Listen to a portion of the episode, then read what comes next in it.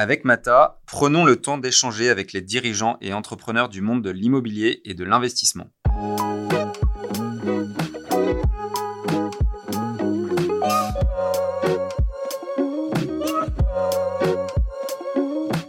la possibilité de sécuriser la donnée de consommation énergétique euh, immédiatement au moment où elle est produite dans une blockchain vous permet d'éviter qu'il y ait ce risque de conflit d'intérêts, de sécuriser complètement les données de, consommation énergétique du bâtiment et donc de plus facilement émettre ces contrats de garantie.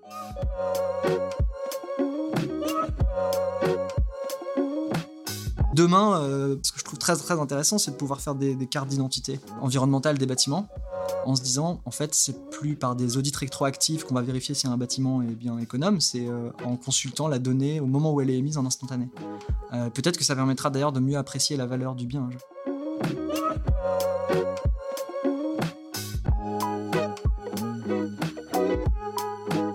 décembre 2017, il y a eu euh, une ordonnance qu'on appelle aujourd'hui l'ordonnance blockchain, en fait, qui a permis de représenter donc dans un dans une blockchain des instruments financiers, notamment des parts d'OPC ou, euh, comme je disais tout à l'heure, des parts de, de capital ou, ou d'émissions obligataires non cotées uniquement. Et du coup, on s'est dit bon ben ça c'est c'est une opportunité.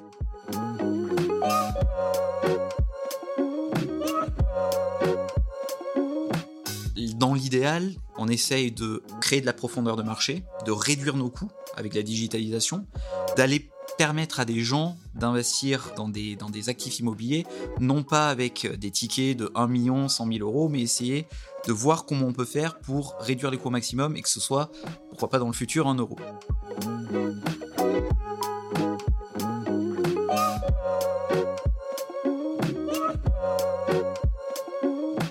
Je suis Édouard Baduel, directeur associé chez Mata Capital, société de gestion entrepreneuriale de fonds immobiliers. Avec Mata, je vous propose de rencontrer les personnalités de notre environnement immobilier afin de découvrir leurs entreprises, leurs passions, leur vision du monde de demain et d'essayer de décrypter les clés de leur succès.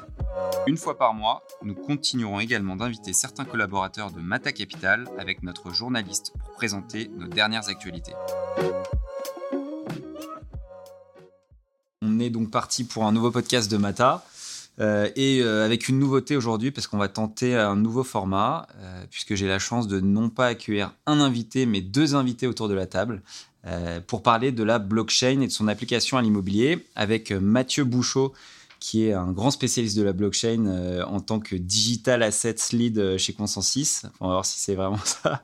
Et Baptiste euh, Saint-Martin, notre spécialiste blockchain immobilier chez Mata Capital. Bonjour messieurs. Bonjour Edouard. Bonjour Edouard. Bonjour Mathieu. Bonjour Baptiste. Bon, donc on va, on va tenter ce format à 3 et en espérant que ça soit audible pour nos, auditeurs. D'ailleurs, n'hésitez pas à nous faire des retours hein, euh, sur les différentes plateformes de podcast pour nous dire ce que vous en pensez. On prendra en compte vos remarques.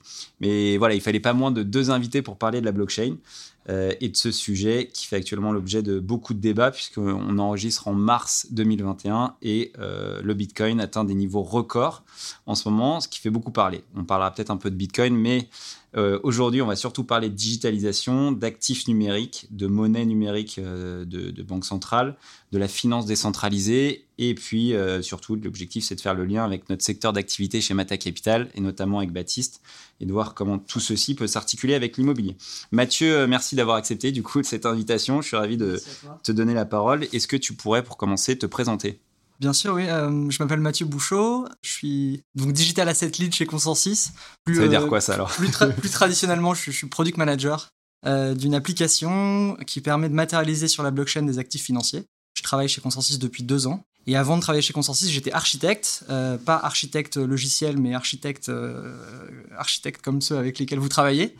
et je, je, travaillais en Chine chez MAD Architect ou à Londres chez SOM. Et euh, voilà, je faisais de l'architecture paramétrique. Et j'ai découvert la blockchain en, en 2017 euh, quand je vivais en Chine, euh, puisque j'essayais de transférer de l'argent de mon compte français à mon compte chinois. Et ayant des gros problèmes pour le faire, ma banquière en France ne comprenant pas comment faire un virement sur, sur mon compte chinois écrit en chinois, j'ai commencé dans ma petite chambre à chercher un moyen de le faire et j'ai trouvé sur des forums qu'on pouvait utiliser du Bitcoin. Euh, et donc j'ai fait une première transaction, euh, je me souviens assez tard la nuit euh, pour, pour, voir, et ensuite j'ai pu donc vivre comme ça en Chine. Et, et depuis ce moment-là, j'ai compris que c'était quelque chose qu'il fallait absolument, sur lequel il fallait absolument travailler.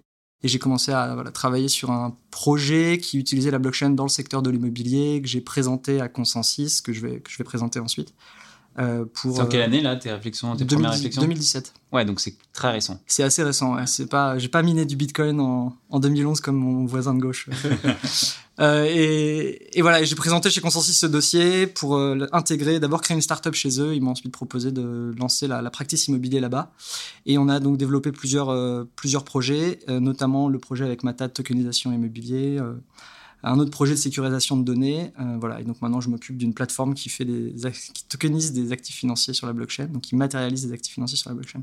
Ok, donc c'est ça la définition de digital euh, assets euh, lead. Voilà, digital assets, c'est tous les actifs du monde réel euh, ou les qu'on essaye de matérialiser sur sur ces réseaux sur ces réseaux-là, euh, sur la blockchain. Donc on, on est assez générique.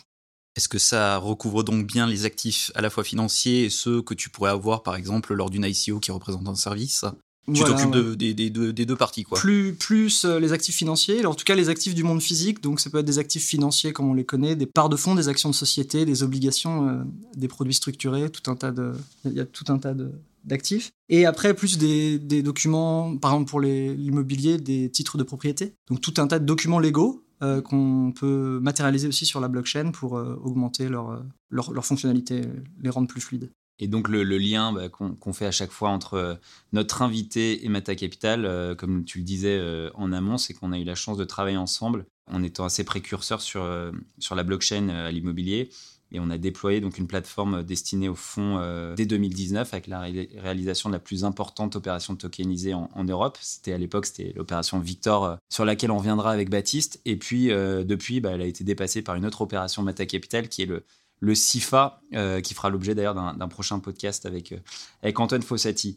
Est-ce que tu peux nous présenter, euh, enfin nous donner, parce que la blockchain, c'est toujours, on va essayer de passer pas mal de temps sur la pédagogie. Est-ce que tu peux nous donner en une phrase, tu vois, en quelques mots, une définition simple de la, de la blockchain, ta définition? Alors très simplement, on va dire que c'est une base de données qui est distribuée donc qui est partagé entre plusieurs acteurs et qui ne peut pas être modifié de façon unilatérale et donc qui est euh, extrêmement sécurisé puisque pour faire une modification sur cette base de données, il faut euh, que la totalité des acteurs qui la maintiennent rentrent en consensus sur la mise à jour. Et ça permet de créer des applications extrêmement intéressantes qui euh, fonctionnent comme elles ont été codées une fois déployées sur ce réseau sans avoir besoin d'intermédiaires pour les faire tourner et avec la certitude qu'elles vont s'exécuter comme elles ont été codées. C'est bien, bien synthétisé. Baptiste, tu voulais ajouter Oui, alors juste pour rentrer un peu dans le débat, moi, moi, ce qui me fait toujours un peu euh, rigoler quand on parle de blockchain, c'est l'aspect distribué. Parce que moi, alors, ma, ma, conviction, c'est qu'effectivement, une blockchain doit être, euh, doit être distribuée pour que le système soit intéressant, mais on voit énormément de, de solutions qui sont développées en fait autour de, de blockchain privées. Donc l'aspect distribution de la solution est, quand même assez limité. Qu'est-ce que tu penses de, de, de ce genre d'application? Je pense que quand tu veux améliorer les process euh, métiers entre différents dans une industrie, euh, tu peux déjà faire en sorte que les acteurs majeurs de cette industrie euh, interopèrent. Et donc, nous, on travaille avec beaucoup d'acteurs pour créer des blockchains privées euh, entre eux et leur permettre de, déjà, dans, un environnement, dans un environnement un peu plus contraint, un peu plus privé, de, gérer les, les, les, transferts de valeur ou d'informations entre elles. Mais bien sûr, la conviction qu'on a, en tout cas chez Consensus, et que je partage d'ailleurs, c'est que le vrai futur sera sur des blockchains publiques. Et on fait souvent cette analogie sur les intranets et l'Internet.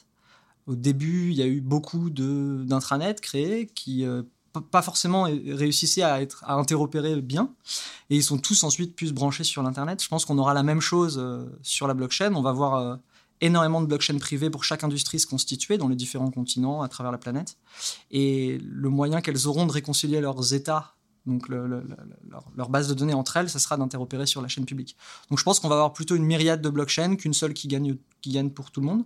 Et on aura différents niveaux de centralisation, euh, comme, on a, euh, comme on a, je pense, dans l'Internet d'aujourd'hui. Sur la genèse euh, de, la blockchain, tu parlais de, la Chine tout à l'heure. Enfin, toi, ton expérience s'est passée en Chine. Ça vient de, d'Asie, je crois. Hein, c'est ça le. On ne sait pas tellement d'où ça vient. On a euh, un papier euh, écrit par un certain Satoshi Nakamoto que tout le monde doit connaître déjà aujourd'hui. je pense que tout le monde a déjà débattu sur qui c'était. euh, donc on ne sait pas qui c'est. D'ailleurs, c'est peut-être Baptiste à cette table. On, qui c'est On ne sait pas. euh, donc oui. C'est vrai qu'il y a tout un mythe autour de, de, cette, de cette technologie, de sa naissance, qui dès sa constitution, est déjà distribué et décentralisé. C'est-à-dire qu'on n'arrive plus à mettre, on n'arrive pas à mettre la tête sur la personne. Euh, donc euh, ouais, voilà, on ne sait pas d'où ça vient. On, sait que ça a été fait par des gens très forts en cryptographie. On sait que c'est pas quelque chose qui a été tiré du chapeau, mais qui euh, vient de 30 ans de recherche sur les différents mécanismes de cryptographiques qui sont utilisés sur les bases de données distribuées, avec comme objectif principal de créer une monnaie nativement digitale pour l'Internet. avec un postulat qu'on partage, je pense, toujours aujourd'hui, que la totalité des transactions demain se feront sur un support numérique et qu'il faut donc avoir une monnaie qui est de façon inhérente euh, numérique. Concernant Consensus, du coup, euh, euh, Consensus, c'est une société qui, est assez récente aussi, 2015, j'ai vu. Qu'est-ce que tu peux nous, le, tu vois, le positionnement de Consensus par rapport à la blockchain et, et le, pareil, sa mission, sa, sa vision, on va dire, différenciante peut-être par rapport aux autres acteurs? Consensus, c'est très simple. Consensus, c'est tout à, tout à fait lié directement à Ethereum. c'est une entreprise qui a été créée par Joseph Lubin, en 2015, qui est un cofondateur d'Ethereum, qui a cofondé Ethereum avec notamment Vitalik Buterin et, d'autres. Donc Ethereum, qui est un protocole informatique concurrent de. Voilà. Ethereum, qui est une, blockchain euh, qui est deuxième en valorisation aujourd'hui, euh, qui reprend euh, le Bitcoin, mais qui modifie le protocole de façon à permettre de faire tourner des applications décentralisées en plus de la fonction du Bitcoin qui est de la tenue de registre. Donc en fait, c'est un, on peut appeler ça un ordinateur décentralisé dans lequel on peut déployer des applications euh, et qui s'exécutent euh, sans pouvoir être arrêté. Donc il a créé, il a créé l'Ethereum. Donc a priori, il a eu un petit cash out sympa. Il a créé Ethereum donc pour financer, pour financer la recherche et le développement et la création de ce réseau. Ils ont donc levé de l'argent en Bitcoin à l'époque. un, process, un processus qu'on connaît maintenant sous le nom de ICO. Donc c'était un peu la, première. avec une fondation installée en Suisse qui avait un, un régime euh, juridique qui permettait de le faire. Euh, donc ils ont forcément levé de l'argent en Bitcoin pour créer Ethereum. Ensuite, ils ont eu une allocation d'Ether pour les rémunérer de la création de ce protocole, qui a servi à déployer, euh, à créer Consensus.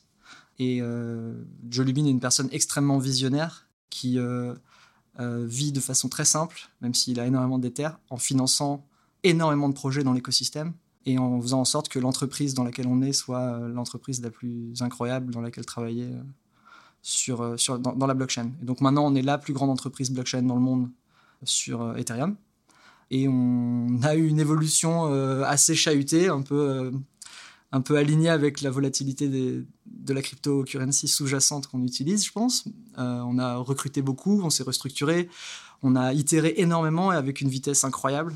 Euh, pour euh, maintenant euh, ici atterrir sur deux entités principales. Une entité donc Consensus Software Inc., qui est une entreprise qui crée des logiciels qui permettent à des entreprises de facilement utiliser la blockchain, y compris aussi des, startups de l'écosystème, et une activité plus de venture capital, où là, euh, moi je travaille pas dans ce secteur-là, qui finance énormément de projets euh, qui utilisent la technologie Ethereum. D'accord. Ouais, on en parlait sur, le, sur le, euh, la volatilité et notamment le nombre de collaborateurs, parce que c'est pour redonner des chiffres, c'est d'après ce que j'ai compris, création 2015. Vous êtes monté à 1000, plus de 1000 collaborateurs en 2019 à peu près. Voilà. L'Ethereum, parce que là on, a l'impression que c'est il y a des années-lumière, mais c'était il y a un an. Euh, un peu plus d'un an. Euh, L'Ethereum s'est craché quasiment. Vous avez dû couper euh, pas mal de, de, vos salariés et tu me disais il y a une courbe entre le nombre de collaborateurs et la, qui, a été un peu parallèle à un moment. On peut, oui, on peut dire ça pour rigoler, mais je pense que c'est pourquoi en fait? Parce que aujourd'hui personne ne sait, personne n'est capable de prédire euh, les, use cases qui vont marcher euh, dans une semaine ou ceux qui vont marcher dans 10 ans. Et de la même façon qu'Internet euh, en 90, on avait déjà théorisé YouTube, mais personne ne savait vraiment comment on allait le créer. Donc je pense qu'il y a eu un besoin d'itérer très fortement et d'explorer énormément de secteurs pour se concentrer sur ceux qui fonctionnent maintenant, en gardant en tête tout ce qu'on a appris en en, explorant d'autres. et donc forcément, il y a eu des restructurations nécessaires dans ce, dans ce développement. Bah, Baptiste, euh, je te laisse la parole. Alors moi j'ai juste une petite question. Alors Consensus, c'est une entreprise décentralisée, mais j'imagine qu'il y a un capital avec des actionnaires. Qui sont-ils aujourd'hui? On a entendu parler de la, levée de capitaux auprès de, JP Morgan, notamment. Euh, c'est au sein de quelle entité? C'est quoi leur vision, leur stratégie avec cette prise de capital? Alors, euh, donc JP Morgan, c'est aussi des pionniers de, sur Ethereum. Ils ont créé une application, un client Ethereum qui s'appelle Quorum. et donc, il y a eu un, un investissement de JP Morgan dans Consensus l'année dernière qui a fait intégrer Quorum, le, client Ethereum, dans Consensus. Euh, et euh, JP Morgan a pris une participation dans l'entreprise. Euh, je pense qu'ils comprennent très bien que la totalité des échanges d'actifs vont se faire demain sur des réseaux blockchain et que donc ils n'ont pas vocation forcément à maintenir le protocole en bas niveau. Ils ont par contre intérêt à créer des applications, et ils sont déjà très pionniers là-dessus, qui permettent d'utiliser la blockchain, et c'est ce qu'ils font.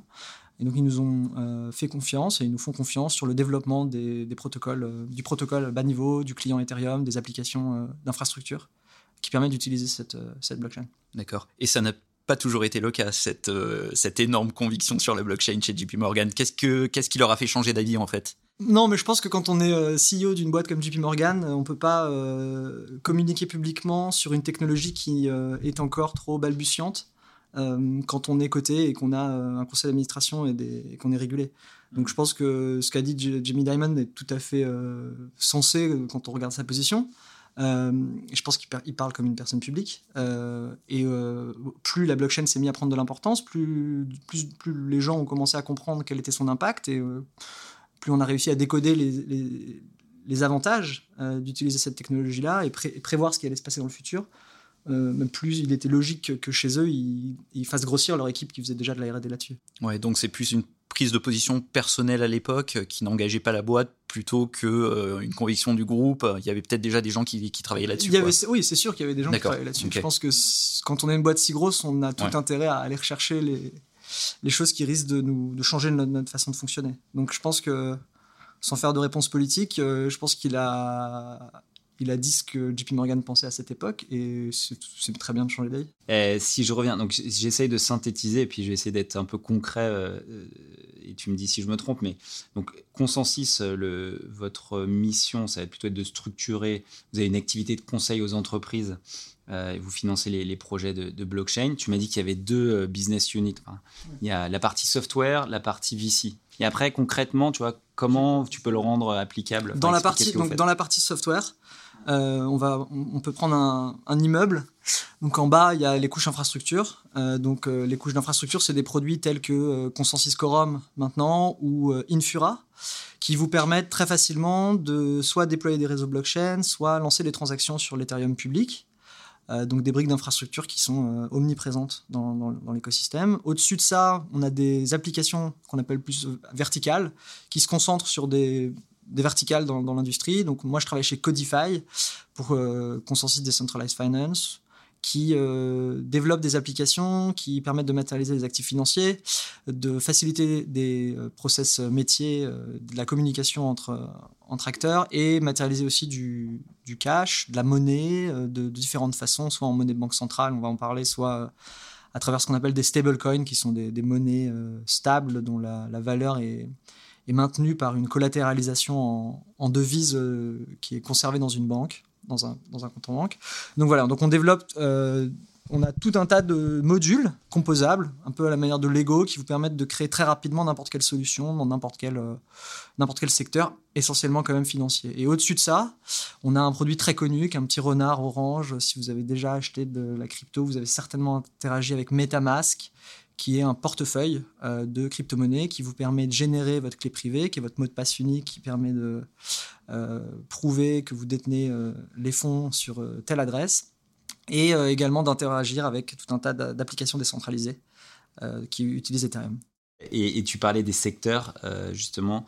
Donc les secteurs essentiellement financiers, vous, vous accompagnez sur d'autres secteurs. Est-ce qu'il y a des secteurs qui sont en avance?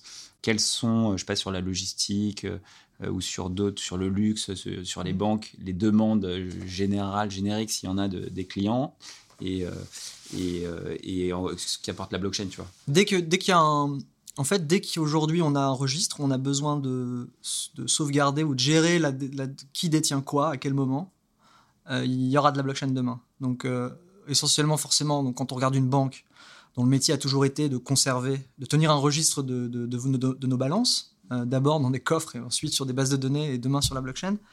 Euh, là, il y a un use case, c'est-à-dire que c'est tout simplement une meilleure technologie de tenue de registre. Euh, je ne sais pas si vous avez suivi récemment que le système de la Fed a craché. Baptiste, oui. Le, qui est le système qui gère, le, qui gère les transferts de valeur aux États-Unis, donc dans la plus grande économie du monde. Et comme bah, c'est des technologies centralisées et historiques, ça peut s'arrêter. Et aujourd'hui, depuis 10 ans, la blockchain s'est jamais arrêtée. Donc ils savent très bien qu'ils vont devoir se, utiliser cette technologie-là. Donc dès qu'on doit tracer de la valeur, on a fait un projet avec LVMH par exemple qui sert à traquer euh, toute la supply chain d'un objet de luxe, de, son marché primaire un peu, en tout cas de sa confection, et aussi potentiellement dans son marché secondaire, de façon à vérifier, donc déjà régler les risques de contrefaçon et vérifier qui sont les détenteurs à chaque moment d'un article. Euh, on a fait des projets euh, avec un gros promoteur immobilier en France de sécurisation de, données. En, immobilier, ça c'est extrêmement intéressant quand vous regardez le fait que Aujourd'hui, on a énormément de capteurs IoT ou de GTB dans les bâtiments, pour gestion technique des bâtiments, qui euh, sauvegardent de la donnée de consommation énergétique euh, et qui l'utilisent pour émettre des contrats de garantie de performance à leurs euh, locataires ou propriétaires. Et il y a un petit risque de conflit d'intérêt quand vous êtes le gestionnaire du bâtiment qui gère ces capteurs et donc la donnée de consommation énergétique et que vous êtes aussi l'émetteur de ces contrats de garantie. Et donc la possibilité de sécuriser la donnée de consommation énergétique euh, immédiatement au moment où elle est produite dans une blockchain vous permet d'éviter qu'il y ait ce risque de conflit d'intérêt, de sécuriser complètement les données de, consommation énergétique du bâtiment et donc de plus facilement émettre ces contrats de garantie. Et demain, euh, ce que je trouve très très intéressant, c'est de pouvoir faire des, cartes d'identité environnementales des bâtiments en se disant, en fait, c'est plus par des audits rétroactifs qu'on va vérifier si un bâtiment est bien économe, c'est euh, en consultant la donnée au moment où elle est émise en instantané. Euh, peut-être que ça permettra d'ailleurs de mieux apprécier la valeur du bien, je, ne sais pas. Mais... Donc ça, ça fait partie des cas d'usage sur lesquels on a travaillé. Ça, c'est très intéressant. Et euh, alors moi, moi j'aime toujours me poser un peu la question qui va derrière, c'est de dire, euh, je comprends que la donnée justement de consommation énergétique, une fois qu'elle est rentrée sur la blockchain, elle est sécurisée. Mais comment est traité le risque entre le capteur ah et la blockchain Parce que j'imagine qu'il y a une sorte de middleware euh, qui va justement transformer le signal en, information que tu vas inscrire sur la blockchain. Ça, c'est c'est c'est une super bonne question. Je pense que d'ailleurs c'est là où quand on parle de disruption euh, que tout le monde va mourir et qu'il n'y aura plus d'intermédiaires, je pense qu'on se, on se, trompe un petit peu. Je pense qu'on va juste permettre aux intermédiaires d'aujourd'hui de mieux interagir. Donc sur le sujet de comment est-ce qu'on dépose de la donnée de consommation énergétique dans la blockchain, euh, le capteur IoT, il a un, firmware. Et en fait, ce firmware, euh, à l'intérieur, on va ajouter un module qui permet de dire bah, la, donnée, quand elle est émise, tu peux la stocker en base de données, mais tu dois aussi l'envoyer sur la chaîne. Et donc là, on va essayer de faire en sorte qu'on contrôle la, supply chain du passage de cette donnée jusqu'à la chaîne. Donc elle va certainement être envoyée par Infura dans la blockchain, ou alors le prestataire va vouloir faire tourner lui-même sa chaîne euh, et envoyer les transactions. Euh, enfin en tout cas son nœud de la chaîne publique. Euh, et on va pouvoir vérifier plusieurs choses. Donc on va pouvoir faire en sorte que le firmware qui régit la sécurisation de ces données dans la blockchain est, open source, ce qui va permettre à tout le monde de pouvoir lire le code et donc d'auditer qu'il n'y ait pas de faille dedans. Et on va faire en sorte qu'on ait une empreinte sur la chaîne du firmware pour vérifier que c'est bien ce firmware-là qui a tourné quand il a envoyé la donnée dans la chaîne. Donc en fait, on peut, on peut créer tout un tas de, vérifications, en tout cas automatiser tout un tas de mécanismes qui permettent d'être certain que euh, la donnée au moment où elle a été récupérée, au moment où elle est rentrée dans la chaîne, elle n'a pas été vérolée. Alors bien sûr, il y aura toujours des exemples de moments où euh, il y a eu des failles, et là, on va itérer énormément pour, euh, pour simplifier ces, ces process. Mais on pense qu'il est possible, en tout cas avec des capteurs IoT, de, de chaîner et sécuriser vachement le, transport de la donnée. Ensuite, après, quand on a des notaires, parce qu'on en parlait, euh, forcément, eux vont toujours s'occuper de l'authentification. Et euh, on se rend compte que même quand on parle de vote digital ou toutes ces choses, l'humain reste extrêmement important. Il faut qu'il y ait euh, quelqu'un qui authentifie. Et les ordinateurs ne sont pas encore très bien, très bien faits pour ça, même si on a de la reconnaissance faciale dans certains projets. Globalement, je pense qu'il restera quand même beaucoup de gens qui sont responsables d'authentifier. Dans, l'environnement actuel, là, je reviens sur, tu parlais des différents secteurs. Euh, tu as cité LVMH, donc dans le luxe, euh, euh, voilà, des banques, etc. Est-ce que tu sens qu'avec tout ce qui se passe, j'ai l'impression quand même que on parle différemment de la blockchain aujourd'hui, on est en mars 2021 par rapport à il n'y a pas si longtemps où ça faisait assez, ça pouvait faire peur, même si aujourd'hui ça fait encore peur, mais ça s'est institutionnalisé, en phase de, de démocratisation, j'ai l'impression. Mmh. Est-ce que tu sens une différence aussi par rapport aux clients, tu vois, ils viennent, qu'est-ce qu'ils viennent chercher comme, comme est-ce qu'ils ont changé leur mindset et et après quelle valeur ils viennent chercher, tu vois, euh, euh, chez, chez Consensus? Je pense que leur mindset a changé puisque le, c'est devenu non négligeable. C'est-à-dire que c'est, ça a pris tellement d'importance qu'on est maintenant obligé de regarder. Il y a eu d'abord le régulateur qui euh, a peut-être évité la question, en tout cas qui avait besoin de temps pour euh, comprendre la technologie. Et aujourd'hui, elle est devenue tellement importante qu'il y a un besoin de la réguler. Il y a un besoin de faire en sorte que cette, finance décentralisée qui se développe fasse pas, euh, crée pas de crise. On comprend tout ce que c'est leur, rôle et que c'est nécessaire. Et donc, il y avait un manque, enfin un énorme problème pour les entreprises qui souhaitaient innover dans ce secteur, et je pense que vous l'avez expérimenté chez Mata, de lisibilité euh, sur la réglementation. Euh, qui rendait très impossible de faire tourner des projets en production. On savait même pas comment gérer une crypto-monnaie dans son balance sheet, donc euh, on avait du mal à se dire comment est-ce que je vais payer une transaction sur la blockchain si je dois récupérer des cryptos, j'ai pas pas de lisibilité là-dessus. Euh, comment je conserve mes crypto-actifs? Il y a tout un tas de solutions qui se sont développées qui permettent de conserver des crypto-monnaies comme on conserve des actifs aujourd'hui? Donc il y, aura, il y a des dépositaires qui sont des dépositaires techniques. Donc voilà, il y a toute une infrastructure qui s'est développée qui permet aujourd'hui, pour beaucoup moins, euh, en termes de financier, en termes de dépenses, de créer une solution euh, en prod. Donc c'est pas qu'un effet de mode. C'est derrière il y a vraiment de la transparence. Enfin c'est une recherche de transparence, de sécurisation dont tu parles. Ouais, mais on, peut, on pourrait se dire c'est un effet de mode en ce moment. Tu fais la blockchain. Il y a plein d'exemples. Enfin on voit que le, système de la Fed s'arrête. On sait que quand on je sais pas enfin, quand on discute avec des gens qui se, qui se travaillent dans la dans la défense, on sait qu'on est attaqué tous les jours et qu'il y a énormément d'attaques sur tous les systèmes d'information euh, de, tous les pays. Et, donc on sait que si on a des technologies trouées, on prend des risques énormes puisqu'on en est de plus en plus dépendant. Et donc de facto, il faut mettre à jour aussi ces mécanismes, enfin ces, technologies de sauvegarde de données pour se, pour se protéger de ces attaques et pour être beaucoup plus euh, résilient. Donc c'est un, un fait, euh, on voit les systèmes se, se casser et euh, c'est pas forcément toujours public mais euh, je pense que tout le monde aujourd'hui sait que c'est l'infrastructure de demain. Et après, il y a des secteurs bien spécifiques qui, commencent à réfléchir. Euh, si on, donc, si on regarde sur les actifs cotés, la tenue de registre d'un actif coté, elle est faite par un dépositaire central de titres. Donc, on les connaît euh, sous le nom de Clearstream, Euroclear, etc. Et ça, c'est le haut de la pyramide. C'est une, une, une, architecture qui est extrêmement fragile, puisqu'elle ne dépend que d'un acteur au centre pour tenir le registre de tout le monde. Alors, euh, on peut protéger ces bases de données, on peut mettre plein de garde-fous et, faire en sorte qu'on évite à des gens de rentrer et de la modifier, euh, mais on sait que ce sera toujours euh, possible de rentrer dedans. Et donc, eux, ils réfléchissent à, comment est-ce qu'ils peuvent utiliser cette technologie-là pour bah, déjà supprimer ce, qu'on appelle single point of failure, ce, pot de miel qui attirerait les hackers en disant bah, en fait, c'est là, allez-y, c'est localisé. Vous pouvez attaquer là, si vous attaquez là, vous, allez tout faire tomber. Et donc décentraliser cette responsabilité-là et rendre beaucoup plus compliqué la modification de la donnée, puisqu'il faudrait réussir à convaincre la totalité des, participants, euh, en tout cas hacker la totalité des systèmes des participants, ce qui euh, est beaucoup plus compliqué. Alors juste pour rappel, hein, aujourd'hui euh, ne peuvent être tenus en DIP, comme tu le sais, que les titres financiers qui ne sont pas admis justement à la négociation chez un dépositaire central. En DIP? Ouais, en DIP. Moi, je dis en DIP. en dispositif. Euh, en dispositif d'enregistrement électronique partagé. J'ai peut-être euh, inversé électronique ou enregistrement. Grosso modo, c'est ça. La blockchain. C'est une blockchain. c'est exactement ça. ok, blockchain. Mais, mais, grosso modo, des titres cotés chez un dépositaire central ne peuvent pas être tenus en blockchain aujourd'hui. Est-ce que tu es au courant ou est-ce que tu vois une évolution de la réglementation euh, autour de ce sujet-là? Euh, des bruits de couloir, euh, des discussions euh, avec certaines personnes du, secteur, hein, que ce soit secteur public, secteur privé. voilà. Bah, tout le monde réfléchit, tout, tout, le monde réfléchit à ça, c'est certain.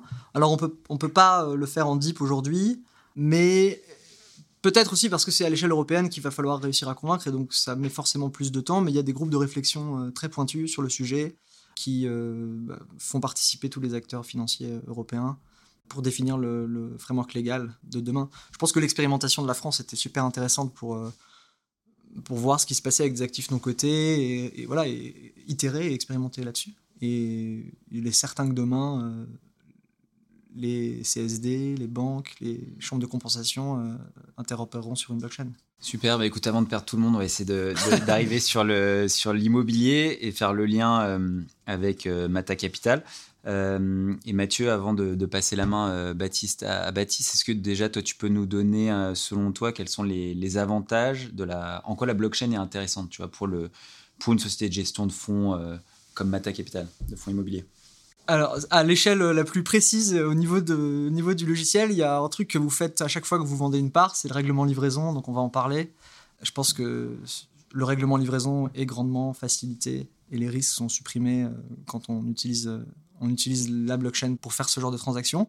Donc ça, c'est à l'échelle plus technique. Et ensuite, si vous on commence par le back-office, donc en simplifiant le back-office, en accélérant le nombre, la, capacité de traitement d'un nombre d'investisseurs. Peut-être qu'on peut distribuer plus simplement, créer des fonds plus petits, toucher un public euh, qui n'est pas forcément servi aujourd'hui par, euh, euh, vos produits, et voilà, créer, des, créer des produits innovants. donc simplifier la tenue de registre pour créer des fonds plus agiles, avec potentiellement aussi la possibilité pour les investisseurs de sortir plus facilement, puisque vous pouvez gérer des opérations euh, en gré à gré, enfin des transferts en gré à gré, euh, plus simplement. Très bien, mais c'est ce qu'avait d'ailleurs expliqué Baptiste euh, déjà lors d'un premier podcast qu'on avait tourné il y a un an environ. donc je vous laisse, n'hésitez pas à l'écouter. Et avant de lui laisser la parole, parce que je sens qu'il est impatient d'en parler, est-ce que je termine? Est-ce que tu peux, de, de, quelles applications tu vois, au secteur de l'immobilier tu peux nous parler avec la technologie euh, blockchain? Bah, Je pense que si on prend un fonds, je pense que donc il y a le back office, l'exemple du back office que j'ai donné, mais si on regarde un fonds, en fait, c'est une structure euh, juridique qui a investi dans un actif, qui génère un cash flow, euh, et on permet à plusieurs personnes de posséder une partie de cet actif grâce à la structure du fonds. En fait, la totalité de la chaîne, on peut l'automatiser et la représenter sur la blockchain. C'est-à-dire qu'on peut prendre un bâtiment, le matérialiser sur la chaîne à travers un token, ce qu'on appelle un, NFT pour, ceux qui connaissent. Euh, ensuite, orienter, faire en sorte que toutes les transactions euh, en cash qui sont afférentes à ce bâtiment se fassent sur la chaîne également. Donc, euh, le règlement des loyers et puis toutes les transactions nécessaires à maintenir l'actif. Et une fois qu'on a sécurisé tout ça, on peut avoir une lecture instantanée tous les jours de la santé du bâtiment. Et une fois qu'on a toute cette donnée organisée, on, peut, on, sait bien faire tourner tout un tas de modèles, peut-être bien mieux apprécier l'actif, euh, ajouter les données de consommation énergétique et euh, permettre aux, investisseurs de posséder des instruments qui sont beaucoup plus intelligents qu'aujourd'hui, qui sont matérialisés aujourd'hui dans un document papier, qui ne sont pas flexibles, qu'on va pouvoir pricer euh, de façon rétroactive. Là, c'est tout l'inverse. On, peut être beau, beaucoup plus instantané. Juste une petite définition NFT, euh, donc euh, jeton non fongible. Jeton non fongible, donc prenons le titre de propriété du bâtiment euh, et on le matérialise sur la chaîne à travers un jeton non fongible, donc qui, est là juste pour matérialiser un objet unique et qu'on attache ensuite au smart contract qui lui représente les parts du fonds. Et en fait, on reproduit exactement ce qui se passe aujourd'hui. Hein. On a un dépositaire qui prend le titre de propriété, qui le, qui le protège pour que les actionnaires du, fonds, en cas de défaut de la société de gestion, euh, puissent récupérer le bien. Euh, bah là, en fait, on fait tout ça, mais on le met sur, sur la blockchain. Pour, euh, je crois que j'avais vu une application aussi au secteur de l'immobilier de, de, de, NFT. Alors, un truc extrêmement précis, c'était un opérateur, alors dans une juridiction qui devait être les US ou Singapour, qui, euh, grosso modo, crée un, NFT pour chacun des centimètres carrés du bâtiment. Donc ensuite, euh, tu pouvais euh, identifier quelle, quelle pièce ou quel plateau était les plus rentables, et en fonction des, centimètres carrés que tu avais de ton immeuble, tu avais un cash flow qui était différencié en fonction de quel étage ou pas était, était loué. C'était assez intéressant. Bon, après, pas applicable aujourd'hui dans le cadre de la réglementation française, notamment du fait qu'on ne puisse pas vraiment représenter la propriété d'un actif immobilier dans la blockchain direct, mais euh, j'avais trouvé ça super intéressant. Ouais, c'est intéressant, je pense, mais euh, je pense qu'on a le framework légal pour le faire si on le met dans un fonds. Et donc en fait, il faut réfléchir comment est-ce qu'on automatise suffisamment tout la gestion de ce fonds pour pouvoir en créer des si petits qui permettent de partager des mètres carrés. Je, enfin, pourquoi pas Peut-être pas tout de suite. Euh, Baptiste, est-ce que tu peux nous présenter la plateforme blockchain de, de Mata Capital et surtout qu'est-ce qu'on quelles sont les fonctionnalités qui ont été euh, Je pense que ce qu'il est important de rappeler, en fait, c'est le contexte euh, de la création de cette plateforme et en fait pourquoi on avait euh, décidé de, le développer. On était quand même plusieurs chez Mata Capital à avoir une petite conviction sur la blockchain, les crypto-monnaies. On avait fait les ICO en mars, en mars 2017 et, et après. donc on, connaissait un peu le fonctionnement, bah, notamment de, de, la blockchain Ethereum, et euh, on se disait, bon, bah, c'est quand même, euh, quand même euh, étrange et un peu stupide que cette technologie qui est fantastique, en fait, ne puisse pas être appliquée au, secteur financier. Il s'est passé quelque chose et euh, grosso modo le 8 décembre 2017 il y a eu euh, une ordonnance qu'on appelle aujourd'hui l'ordonnance blockchain en fait qui a permis de représenter donc dans un dans une blockchain des instruments financiers notamment des parts d'OPC ou euh, comme je disais tout à l'heure des parts de, de capital ou, ou d'émissions obligataires non cotées uniquement et du coup, on s'est dit bon ben ça c'est une opportunité. Lançons-nous sur euh, une exploration voilà euh, de, de ce qu'il est possible de faire avec cette technologie. Euh, D'autant plus qu'en amont, on avait déjà commencé une démarche euh, de euh, digitalisation de notre activité de levée de capitaux. Très rapidement, euh, notamment avec des échanges avec Mathieu, mais aussi avec des notaires, script notaires, on s'est rendu compte que le schéma qui serait le plus adapté en fait à euh, la dématérialisation d'un investissement euh, immobilier dans le cadre d'une levée de capitaux, comme le, permettait l'ordonnance blockchain, de digitaliser, de tokeniser les parts d'un fonds. Alors d'un fonds, qu'est-ce que ça veut dire? Ça peut très bien être euh, un, OPC. Nous, on a décidé de partir plutôt sur un, tout petit actif, donc un club deal sous forme de SAS, donc de société par action, qui les, parts, les parts de société étant des, instruments financiers.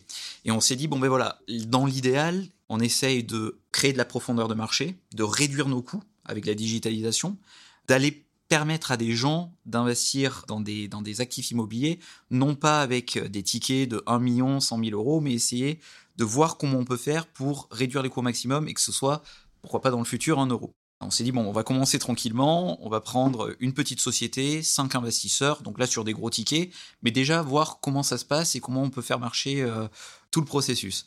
Donc on a construit une plateforme qui a permetté de, un, onboarder des investisseurs dessus, les faire passer au travers de tout le processus MIF2, donc d'identification du client, d'identification de son profil de risque, euh, de récolte des documents euh, liés à la lutte contre le blanchiment d'argent.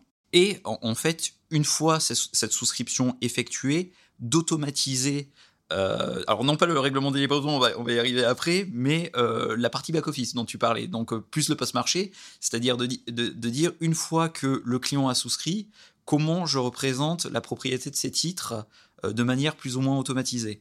Donc voilà, c'est surtout ça, c'est surtout ça qu'on a essayé de faire avec Codify Asset, c'est vraiment lever les capitaux. Une fois qu'on avait levé les capitaux, alors évidemment, on n'a pas, on n'a pas euh, géré le règlement de livraison pour des raisons que j'expliquerai euh, après, sur lesquelles on pourra discuter avec Mathieu parce que je, suis convaincu que c'est le futur. Et voilà. Et, ensuite refléter la propriété de cet actif dans la blockchain. Donc l'actif sur lequel on a travaillé, euh, c'est euh, un terrain que l'on a acheté, euh, si je me souviens bien, en, en juillet 2019, euh, situé boulevard Victor avec une petite SAS, euh, 6 millions d'euros de capital, 13 millions d'euros de dette, donc voilà, un, une acquisition autour de, de, de 25 millions d'euros. Cercle restreint d'investisseurs professionnels, on n'a pas pris de risque pour le début, des gens qu'on connaissait bien, et que l'on a revendu en septembre 2020 pour 42 millions d'euros. Donc c'est une opération assez sympa. Et ce qui est, ce qu'on, avait en tête depuis le début, c'est qu'on savait que ce serait une opération courte. On achetait à des, à des conditions exceptionnelles dans Paris intramuros, et ça nous permettait vraiment d'apprécier le processus complet d'achat et de revente de cet actif dans le cadre d'un investissement blockchain, donc la création des titres et euh, leur destruction a posteriori lors de la dissolution de la société. Donc l'actif aujourd'hui il est revendu, il est revendu en VFA, donc la société va encore vivre pour un petit moment, mais notre plan aujourd'hui et la raison pour laquelle on a décidé de travailler avec ce produit, c'est de se dire bon ben voilà, aujourd'hui on a bien monté en compétence là-dessus, on comprend tout à fait comment ça marche, on sait que ça marche, on, le constate, et qu'est-ce qu'on peut en faire? Je pense que c'est là je où juste un petit, ouais, euh, un petit pause euh, sur image donc pour euh, rappeler et si j'ai bien compris. Donc on a acheté cet actif situé au 35 boulevard Victor à Paris en face ouais. du, du, palais des expositions du parc des expositions avec quelques investisseurs qui sont du coup qui sont inscrits dans la dans la dans la, dans la blockchain en fait. Alors on a acheté puis revendu l'actif. Donc on a on s'est testé comme tu disais sur la partie au niveau de l'actif, on sait comment on est capable d'acheter et de revendre un actif. On n'a pas testé la liquidité par contre, parce que tu en parlais un peu de la liquidité. Un des avantages de la blockchain, si je comprends bien, c'est quand même d'imaginer pourquoi pas demain euh, être capable sur son smartphone de, de revendre euh, son action qu'on a acheté euh, 10 euros, 5 euros à un tiers sur un marché secondaire. Ça, on l'a pas testé chez Meta Capital. Tout à fait, et c'est assez intéressant parce qu'on c'est, la deuxième étape de ce que j'allais expliquer. Pour revenir sur ta première question, effectivement, alors la, solution euh, après moult discussions, notamment avec Mathieu, qu'on a décidé de retenir, c'est euh, c'est d'inscrire justement la propriété des actifs sur Ethereum public. Aujourd'hui, en faisant un tout petit peu de recherche sur Etherscan, on peut très rapidement trouver le, contrat euh, que l'on a déployé euh, euh, sur Ethereum public. Les investisseurs sont même pas au courant. Ça. Il y en a certains qui sont au courant, d'autres qui ne le sont même pas. MCF 35. MCF 35 Victor. Ouais, c'est exactement ça. Donc on peut le retrouver assez facilement. De toute façon, pour moi, ma conviction, et je pense qu'elle est partagée par Mathieu, hein, c'est que la blockchain, c'est un outil. In fine, ce que l'on veut, c'est créer de la valeur pour les investisseurs. Ils n'ont pas besoin de savoir que c'est dans une base de données centralisée, sur un cahier ou dans la blockchain. Voilà.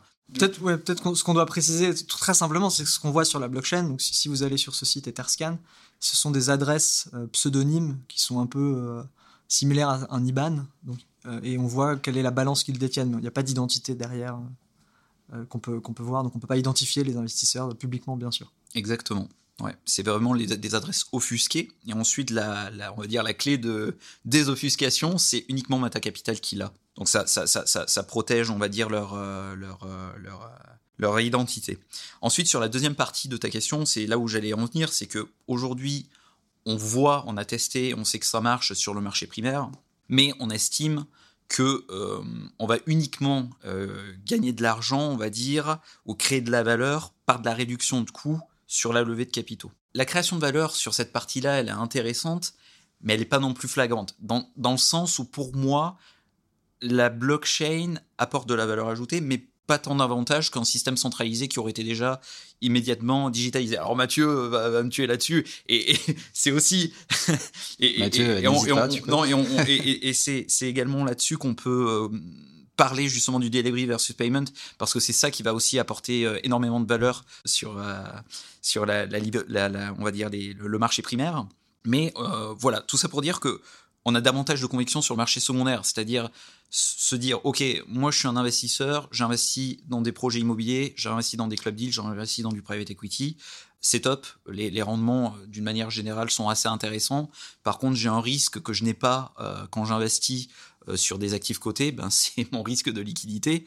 Donc qu'est-ce que je peux faire pour, pour pallier à ce risque? Ben, En fait, c'est simplement euh, accéder à un marché secondaire sur lesquels euh, je vais pouvoir les revendre de manière plus ou moins simple mon investissement à des contreparties qui seraient intéressées pour s'exposer à ce risque alors que moi je veux, je veux, je veux m'en éloigner. Aujourd'hui, du fait des dernières, on va dire, discussions euh, au niveau européen et aussi au niveau en France publiées par l'AMF, nous on comprend que la seule manière d'animer un marché secondaire, malheureusement, c'est via des tableaux d'affichage. Donc tableaux d'affichage qui sont prévus, si je me souviens bien, article 8 de, de MIFIR, mais ça reste quelque chose d'assez limité parce que grosso modo, on, laisse un peu les. en fait, on n'a pas le droit d'organiser le marché. Donc, à partir de là. Ce qui est bloquant. Ouais. ce qui est un peu bloquant, parce que, in fine, qu'est-ce que ça veut dire? Veut dire qu'on va laisser à des acheteurs et des vendeurs exprimer euh, leur souhait de vendre ou d'acheter des parts sur une plateforme internet, par exemple, mais on va pas pouvoir les aider à se rencontrer et on va pas pouvoir les aider, on va dire, à, à communiquer et à déboucler les opérations. Donc, pour moi, c'est quand même assez bloquant. Mais ça passe par quoi? Ça se passe pas Tu parlais de la loi blockchain tout à l'heure. Euh, ça serait une nouvelle loi. Ça passe par les politiques? Ouais, ça, va forcément, euh, je pense, passer par un changement de la réglementation. Simplement parce que si tu te souviens bien de ce qu'on a dit en tout début de podcast, il y a un truc qui est, qui est, qui est extrêmement triste, c'est qu'on ne peut pas euh, donc, euh, trader, euh, on va dire, ou échanger euh, des, des, des, tokens qui sont enregistrés dans un, en blockchain en France sur des marchés réglementés, sur des systèmes multilatéraux de négociation ou sur des systèmes organisés de négociation. Ça, ça c'est interdit.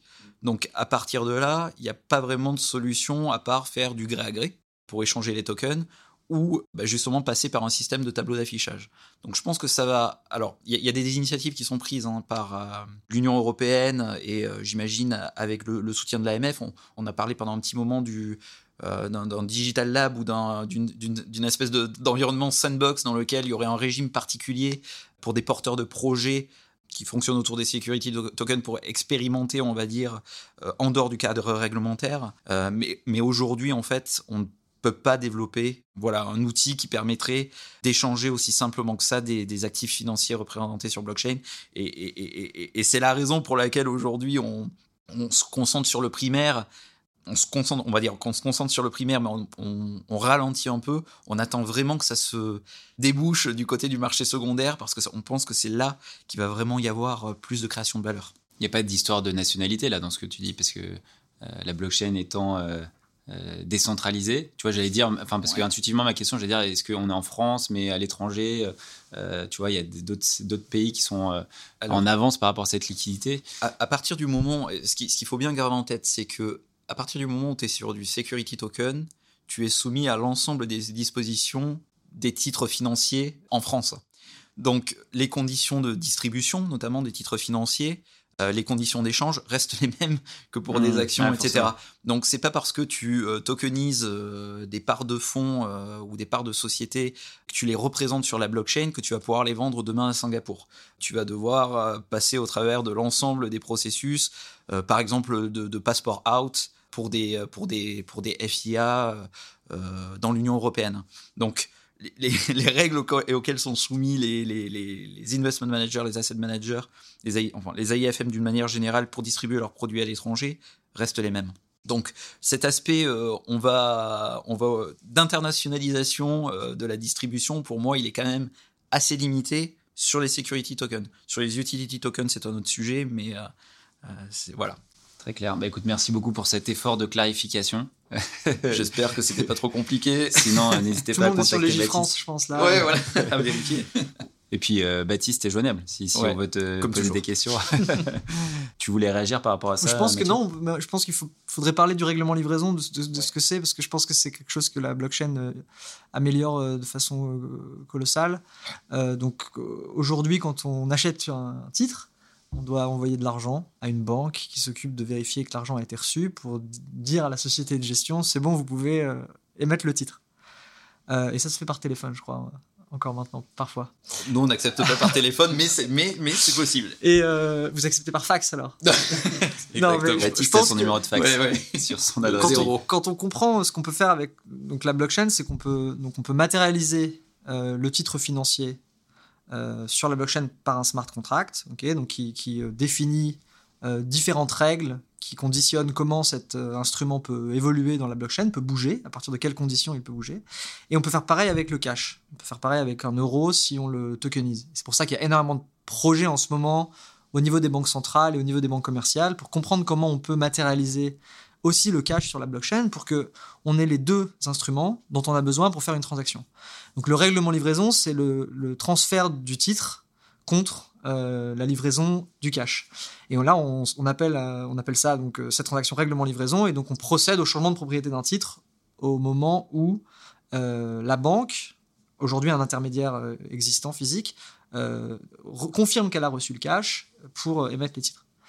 Et avec la blockchain, on peut dire que si moi, par exemple, je veux acheter 10 parts d'un fonds de Mata et que je détiens euh, des euros tokenisés, qui sont un peu plus intelligents donc que des euros classiques, puisqu'ils ont tout un tas de règles ou tout un tas de fonctionnalités que je peux activer, notamment euh, les mettre en séquestre à travers une action de ma part, dire bah, je mets mes 100 euros qui permettent d'acheter les 10 parts euh, en séquestre pendant deux jours, je les bloque sur mon adresse, et je vais pouvoir les débloquer que à partir du moment où de l'autre côté, Mata aura aussi créé une transaction sur la blockchain qui permettra de mettre en séquestre ces 10 parts.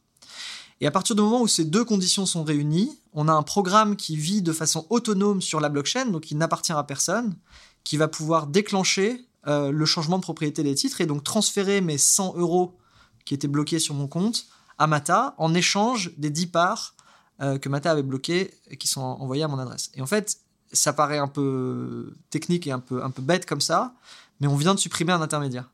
En fait, on vient de faire confiance à un programme informatique qui est déployé sur la blockchain pour gérer le risque de contrepartie euh, d'une transaction. Pour être certain que quand Mata m'envoie les titres, j'ai bien envoyé le cash et c'est codé de façon à ce que si jamais l'un ne fait pas l'action qui est attendue, la transaction ne peut pas s'effectuer et je peux récupérer mon cash du séquestre dans lequel je les avais mis.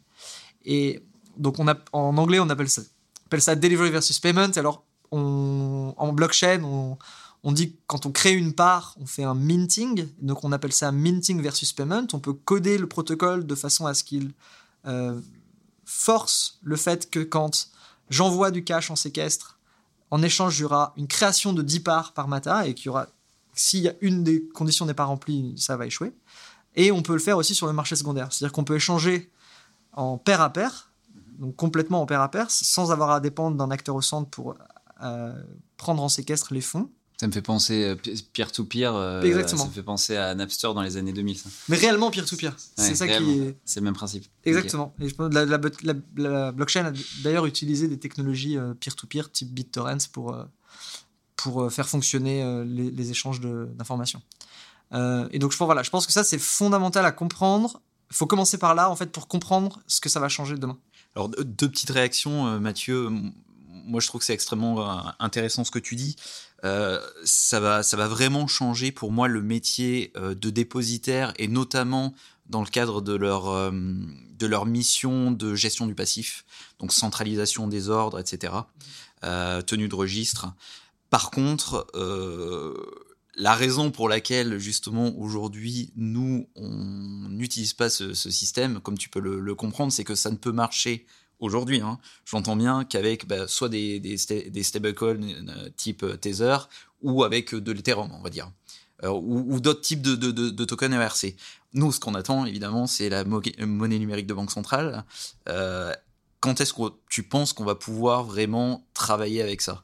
Bah, En fait, c'est déjà le cas dans, dans, différents pays. Hein. Je crois mmh. que donc, aux Bahamas, la banque centrale a émis de la monnaie de banque centrale sur, sur la blockchain. Donc, c'est live, en production. Euh, et nous, en ce moment, on travaille avec, euh, je pense, une dizaine de banques centrales dans le monde pour euh, les aider à émettre cette monnaie sur. des européennes? Et des européennes également. et donc il y a deux sujets dans la monnaie de banque centrale. Il y a la monnaie de banque centrale qu'on appelle retail, donc qui serait peut-être utilisée plus par les, individus et les, petites entreprises. Et après il y a la monnaie wholesale, qui elle sert uniquement à uniquement, qui sert à régler les, enfin, à, gérer les règlements interbancaires euh, auprès de la banque centrale. Donc euh, tous les soirs, les, les, banques euh, règlent leur balance entre elles auprès de la banque centrale pour vérifier que personne n'a créé de, valeur. Et on pense qu'on peut améliorer aussi ces transactions-là avec, la blockchain. Donc il y en a deux, deux différentes. On verra laquelle marche le, premier. Beaucoup de gens disent que la plus intéressante, c'est la monnaie banque centrale retail. Euh, qui permettrait aux gens d'être directement euh, détenteurs d'un actif qui est tenu par la banque centrale, ce qui n'est pas le cas aujourd'hui. On est toujours exposé au risque de la banque commerciale. Les euros qu'on utilise sur notre compte, ils sont détenus par une banque commerciale. Et alors, une grande question, c'est peut-être si on, la technologie facilite grandement la gestion euh, de, des balances d'un nombre très important d'acteurs, elle peut, la banque centrale pourrait peut-être gérer elle aussi les balances de tout le monde sans avoir besoin de passer par des banques commerciales. Alors, il y a des sujets énormes euh, Notamment de création monétaire. De, création monétaire et surtout de, de, risques systémiques financiers. C'est-à-dire que si la monnaie de banque centrale se met à être gérée par les banques centrales, qu'est-ce qu'on fait Qu'est-ce que les banques font? Est-ce que si elles perdent cette part de marché, est-ce qu'il n'y a pas un risque énorme de, crash? Et donc, ça sera des choses qui sont progressives, comme toute mmh. innovation. Euh, mais en ce moment, c'est des choses qui sont réfléchies et qui sont passionnantes à étudier. Donc on n'est pas dans le délire quand on parle de, Bitcoin euh, comme valeur refuge par rapport à ce que tu dis, parce que ça paraît mais si euh, les banques centrales se mettent à émettre, euh, tu vois, euh, finalement, les valeurs refuges, tout de suite, on pense beaucoup plus à, l'or. Ça paraît utopique de se dire que c'est l'or, le Bitcoin pourrait remplacer l'or, mais par rapport à tout ce que tu expliques, en fait, on s'en rapproche. Alors, émettre, ça ne veut pas dire forcément augmenter le supply, enfin augmenter la quantité en circulation. Ça veut dire d'abord changer de techno, enlever la base de données qu'on a dans la poussière, dans la cave, et mettre une blockchain. Ça, déjà, c'est la première étape. Ensuite, la politique monétaire euh, elle sera gérée comme aujourd'hui, euh, sauf que la technologie sera différente. Donc ils pourront décider oui, de créer de la monnaie euh, plus ou moins, comme c'est le cas aujourd'hui pendant cette crise, et donc de convaincre Elon Musk d'acheter un milliard de bitcoin. qui d'ailleurs vient pas de lui, hein, qui vient d'une autre entreprise américaine de microélectronique, je crois, qui, qui a commencé d'abord à mettre dans son balance sheet un peu de bitcoin, qui, qui a inspiré Elon Musk. Intéressant. Et alors, avant de, terminer, parce qu'on arrive déjà à la fin, et je, je sais pas, j'espère qu'on aura encore des auditeurs après une heure, mais euh, je trouve ça super intéressant. On en a déjà bien sûr parlé, mais est-ce que tu pourrais rappeler peut-être le concept de la finance décentralisée, et, mais notamment Consensus, qui est une entreprise décentralisée, et tous les impacts tu vois, que ça sur à la fois sur, sur bah, pour l'entreprise consensus et puis même de manière générale. Je pense que c'est encore assez nouveau la finance décentralisée, donc essayer de alors la finance décentralisée, je pense qu'elle est décentralisée pour deux raisons. D'abord parce qu'elle utilise des instruments financiers qui sont décentralisés. Donc la blockchain a créé des nouveaux instruments financiers qui sont les, les monnaies inhérentes aux, différents protocoles. Le Bitcoin, l'Ether, ce sont des monnaies dont on a besoin de, détenir, euh, qui sont créées par un mécanisme très clair décentralisé pour pouvoir faire des transactions sur ces réseaux. Et donc ces nouveaux monnaies ou actifs, on va pas rentrer dans, le débat de ce que c'est, mais en tout cas qui sont nativement digitales et décentralisées puisque contrôlées par personne, elles demandent la création de nouveaux produits financiers. Comme, euh, je sais pas si on découvrait du pétrole aujourd'hui, ou comme première euh, commodity, j'en sais rien, eh ben on devrait créer tout un tas de couches euh, qui permettent de gérer les risques d'exposition à cette commodité, le, stockage, etc. Et donc en fait, on a créé, on est en train de créer toute une infrastructure financière qui permet de gérer ce nouveau support. Donc forcément, quand on voit la facilité, la rapidité à laquelle ça fonctionne, on se dit que ça serait très intéressant de pouvoir déplacer la finance classique, que certains appellent finance centralisée, sur la finance centralisée. On a des barrières, des garde-fous qui ont été créés pendant 2000 ans, enfin certainement, qui permettent de faire en sorte que ça soit plus ou moins stable, enfin c'est débattable, mais en tout cas qui euh, euh, permettent d'éviter les risques. Euh, aujourd'hui, sur la finance décentralisée, il y a énormément de risques, parce que ça se construit. Et donc il faut regarder ça avec, comme regarder un enfant qui se développe. Je pense que ça peut être super beau. Il faut juste euh, savoir à quel moment mettre quelques petites barrières. Euh, donc ça se développe pour gérer ces instruments-là. Et donc vous avez euh, d'abord des instruments, des applications sur Ethereum qui permettent d'échanger de l'Ether contre d'autres crypto-monnaies. Donc elle, elle gère ce risque de contrepartie avec des programmes. C'est totalement décentralisé, c'est contrôlé par personne, donc c'est très difficile à réguler. Ça arbitre beaucoup le régulateur d'ailleurs, qui euh, n'a pas les outils aujourd'hui pour euh, forcément réglementer ce nouveau type d'actifs-là. Et ensuite, on peut euh, prêter, donc on peut, on peut faire un prêt par exemple. Donc on peut dire, bah, je mets 150 dollars en Ether dans un smart contract qui va me donner en échange 100 dollars.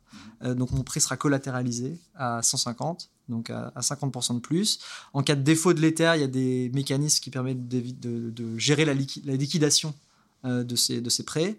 Euh, mais donc, je peux, je peux faire un emprunt contre un protocole aujourd'hui sans passer par un acteur. Euh, donc, je sais pas, il y a une vidéo de Mark Cuban qui fait un peu de bruit en ce moment, vous pouvez regarder, qui, qui, explique pourquoi il est extrêmement content de pouvoir emprunter 25 000 euros en instantané sans avoir à remplir aucun papier. bref, en tout cas. On mettra le lien dans, le, dans les notes du podcast. Beaucoup, voilà, beaucoup de choses qui se développent dans cet univers-là et qui, que la finance centralisée regarde avec beaucoup, beaucoup d'intérêt. Ok, intéressant. Et euh, l'entreprise décentralisée, du coup, ça donne quoi? L'entreprise décentralisée, c'est... tu peux comparer, tu vois. Enfin, je sais pas si tu as des. Bah, Consensus, c'est une entreprise décentralisée, donc euh, est-ce que pour toi ça change beaucoup de choses dans ton quotidien, dans, dans la façon d'interagir avec tes collaborateurs, euh, sur les outils, sur les applications, tout ce que votre façon de travailler? Donc déjà, pourquoi on est décentralisé? Parce que notre CEO pense qu'il est très important de fonctionner de la même façon que le protocole qu'on utilise. Et donc, c'est un peu se, mettre dans, un état qui permet de comprendre euh, ce que ça veut dire que d'être décentralisé. Euh, ça vient pas directement de consensus. Il y a des théories de décentralisation comme l'holacratie, que vous pouvez regarder, qui, qui, définissent un peu comment les nouvelles organisations doivent s'organiser.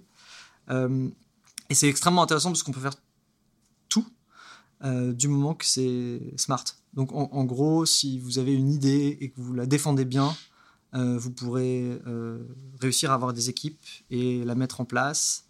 Euh, et ça change complètement la, façon, la façon de travailler et la motivation des employés, puisque ça fait que tout le monde est extrêmement, extrêmement motivé, qu'il n'y a pas de couche de middle management, et que voilà, on, a à nous de créer un consensus en interne sur le fait que ce qu'on fait a de la valeur. ce qui est une autre façon de penser l'organisation et qui est très intéressant. Super. Eh bien, écoute, on va, on va passer aux questions fun de, de la fin, un peu plus fun, euh, un peu différent par rapport au précédent euh, format. On a essayé de l'appliquer justement à, la blockchain. Euh, sur ta vision, la blockchain, tu en parles très bien aujourd'hui, mais comment tu vois la blockchain dans 10 ans? Bah, Je pense qu'on n'en parle plus. Et ça, et ça voudrait dire qu'elle sera vraiment, elle se sera vraiment développée. Je pense que on parle pas du TCP/IP quand aujourd'hui on parle des grands géants de la tech. Donc on, politise un peu plus nos discussions en se concentrant sur les entreprises qui utilisent ce protocole, mais pas sur le protocole en lui-même. Et je pense que plus, enfin, ça serait très important que ça arrive. Euh, moi, j'aimerais bien qu'on parle des use cases de plus en plus euh, et que la monnaie soit stable parce qu'elle est utilisée tout le temps. par tout le monde et donc voilà qu'on a. Sur le même principe qu'Internet, où aujourd'hui on parle plus d'Internet, mais au début, ok. sur le après, donc question, ça qui va intéresser les auditeurs, je pense, c'est comment on fait si on veut devenir riche avec des crypto-monnaies, comment on fait aujourd'hui? Bah, Surtout, on les garde. je pense que si on, si on suit tous les jours, déjà, on, on perd beaucoup de temps parce que ça bouge énormément. Mais donc, ouais, on les garde, on les garde et dans, dans 50 ans, on sera ravis d'en avoir. Il faut voir à 50 ans. non, je sais pas. Si tu, regardes, tout le monde dit que le Bitcoin outperforme énormément de choses sur, sur, sur 15 ans. Donc, euh, je pense que le, voilà, le, il faut être fort et pas, et pas vendre euh, bêtement. Ça évite des, des ulcères à l'estomac aussi, de couper bloc, bloc folio. et des ruptures et tout un tas de choses euh, quand on est vissé à son téléphone. Ok. Tu suis des projets en particulier en ce moment? Euh, Oui, bah en ce moment on parle beaucoup des NFT, donc ce, genre de, dans l'art d'ailleurs justement. Euh, puisque la blockchain permet quelque chose qui est quand même très innovant dont on n'a pas parlé, c'est de matérialiser euh, des objets, en tout cas matérialiser de l'unicité sur un support digital. Quand on utilise la techno d'aujourd'hui classique, on peut copier à l'infini. la blockchain permet d'inscrire quelque chose et de faire en sorte qu'il soit unique, donc de créer de la rareté sur un support digital, ce qui n'existait pas avant. Et donc, on peut faire des collections euh, de tout un tas de choses. On peut faire des œuvres d'art qui sont limitées. Et il y a un projet qui a été fait euh, très récemment par une entreprise euh, qui, appartient à Consensus qui s'appelle Treum, qui a créé une musique qui a été créée en lisant des informations sur la blockchain, en suivant une courbe particulière de, du mathématicien Euler, mhm. et qui se vend, enfin, chaque CD en édition limitée se vend des centaines d'éthers. Donc voilà, il y a tout un tas de projets sur les ça donne quoi le résultat T'as écouté ou pas C'est euh, c'est assez conceptuel. Je pense que c'est peut-être ce que les milliardaires écoutent, mais moi je ne suis pas un grand fan de ce genre de musique. Moi, je suis un ultra fan des NFT euh, également. Et pour, pour parler, euh, on va dire, d'un sujet que tu maîtrises plus que moi, d'ailleurs, je pense, Edouard, moi, j'achète beaucoup de NFT sur Sorare, donc qui est grosso modo des NFT de, de, de cartes Panini. Donc, par exemple, tu achètes ton joueur de foot, tu vas acheter ton client Mbappé, euh, qui est en version super rare et par à 10 000 euros. Et euh, tu vas le composer une équipe, tu sais, en mode euh, MLP, donc Fantasy League, et tu vas jouer contre d'autres joueurs, et en fonction des résultats dans la vraie vie, bah, des joueurs, tu vas gagner des scores, tu vas gagner des cartes, etc. Et chacune de ces cartes Panini est unique, entre guillemets. Donc, par exemple, le Kylian Mbappé en version unique, il y en a une seule par saison. Et donc forcément, s'il n'y en a qu'une seule par, saison, il y a un effet de rareté qui est incroyable et qui ça peut se revendre euh, à, des prix, euh, à des prix qui touchent le ciel. je, te ferai une petite démo, euh, mais tu, tu, vas devenir accro et... On va un gros use case là. Euh, Kylian Mbappé en, sous la blockchain, c'est écoute, pareil, on va mettre des liens pour ceux, qui, veulent, euh, qui, veulent, jouer aussi. et, du coup, si je reviens Mathieu sur les, les, auditeurs qui veulent en savoir plus sur la blockchain de manière générale, parce qu'on n'est pas encore 2032, 2031, du coup, il faut éduquer sur quel type de site ou quel type de lecture tu recommandes, tu vois, pour avoir une première je pense que Consensus a énormément de contenu euh, éducatif. Il y a énormément de, tutoriels aussi sur, euh, sur cette technologie-là. Il y a, je pense qu'aujourd'hui, tout le monde veut apprendre en regardant des vidéos. Je pense que sur YouTube, il y a énormément de, contenu aussi sur notre, sur notre chaîne. Euh, et, mais je pense que pour comprendre la, blockchain, enfin, si on veut avoir un niveau d'abstraction par rapport au sujet technique et au sujet des crypto-monnaies, mm-hmm. je pense qu'il faut il faut comprendre quel est l'état d'Internet aujourd'hui et, qu'est-ce qui se passe. Je pense qu'il faut lire euh, Capitalisme de surveillance, par exemple, mm. euh, euh, et, comprendre que la blockchain, c'est le troisième Internet, c'est un Internet politique, décentralisé, qui permet de créer une gouvernance sur les protocoles, qui est plus démocratique. Et, donc je pense que c'est ça qu'il faut regarder. Il faut avoir une très bonne connaissance d'Internet, qu'on connaît mal, et, comprendre comment la blockchain est une solution. donc ouais, je pense que sur Internet, il y a énormément de contenu. Ok, être curieux et aller soi-même euh, chercher les, informations. Euh, très bien, bah, écoute, on arrive à la fin. Je ne sais pas s'il y avait un dernier sujet que tu souhaitais, Mathieu, partager ou on peut terminer sur ce, sur, ce, sur ces dernières questions. Parfait. bah, écoute, merci beaucoup à tous les deux pour cet échange nouveau sur un nouveau format. Moi, j'ai appris pas mal de, choses. Et, je suis sûr que nos auditeurs vont l'apprécier puisque le, dernier podcast qu'on avait fait avec Baptiste sur la blockchain est le plus écouté de tous nos podcasts. donc je suis impatient de voir le, résultat. Et, Ça ne peut être que mieux avec Mathieu. la pression. des, centaines de milliers d'écoutes.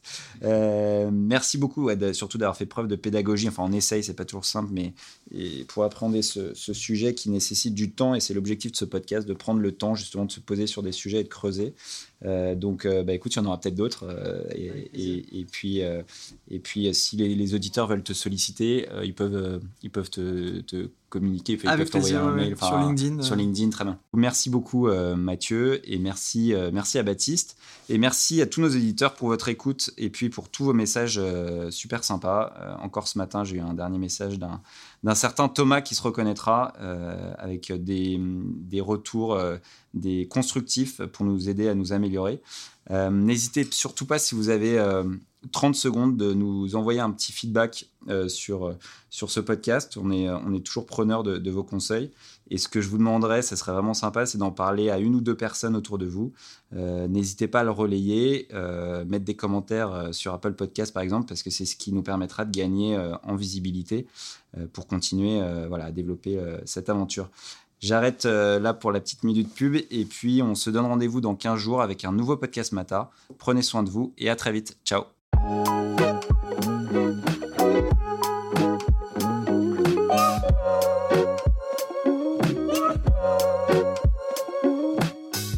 C'est fini pour aujourd'hui. J'espère que l'épisode vous a plu. Merci d'avoir passé tout ce temps avec Mata et quelques petites choses avant de se quitter. Vous pourrez retrouver les notes de l'épisode avec toutes les références sur le blog de Mata Capital disponible sur notre site internet. N'hésitez pas à nous contacter pour nous faire un feedback sur mon compte LinkedIn Edouard Baduel ou sur celui de Mata Capital. Dernière chose, un peu pénible, désolé, mais si vous pouvez parler du podcast autour de vous et nous laisser une note 5 étoiles, notamment sur l'Apple Podcast, sur iTunes, ça nous permettra de donner de la visibilité à ce podcast. Je compte sur vous, merci et à très vite. Thank you.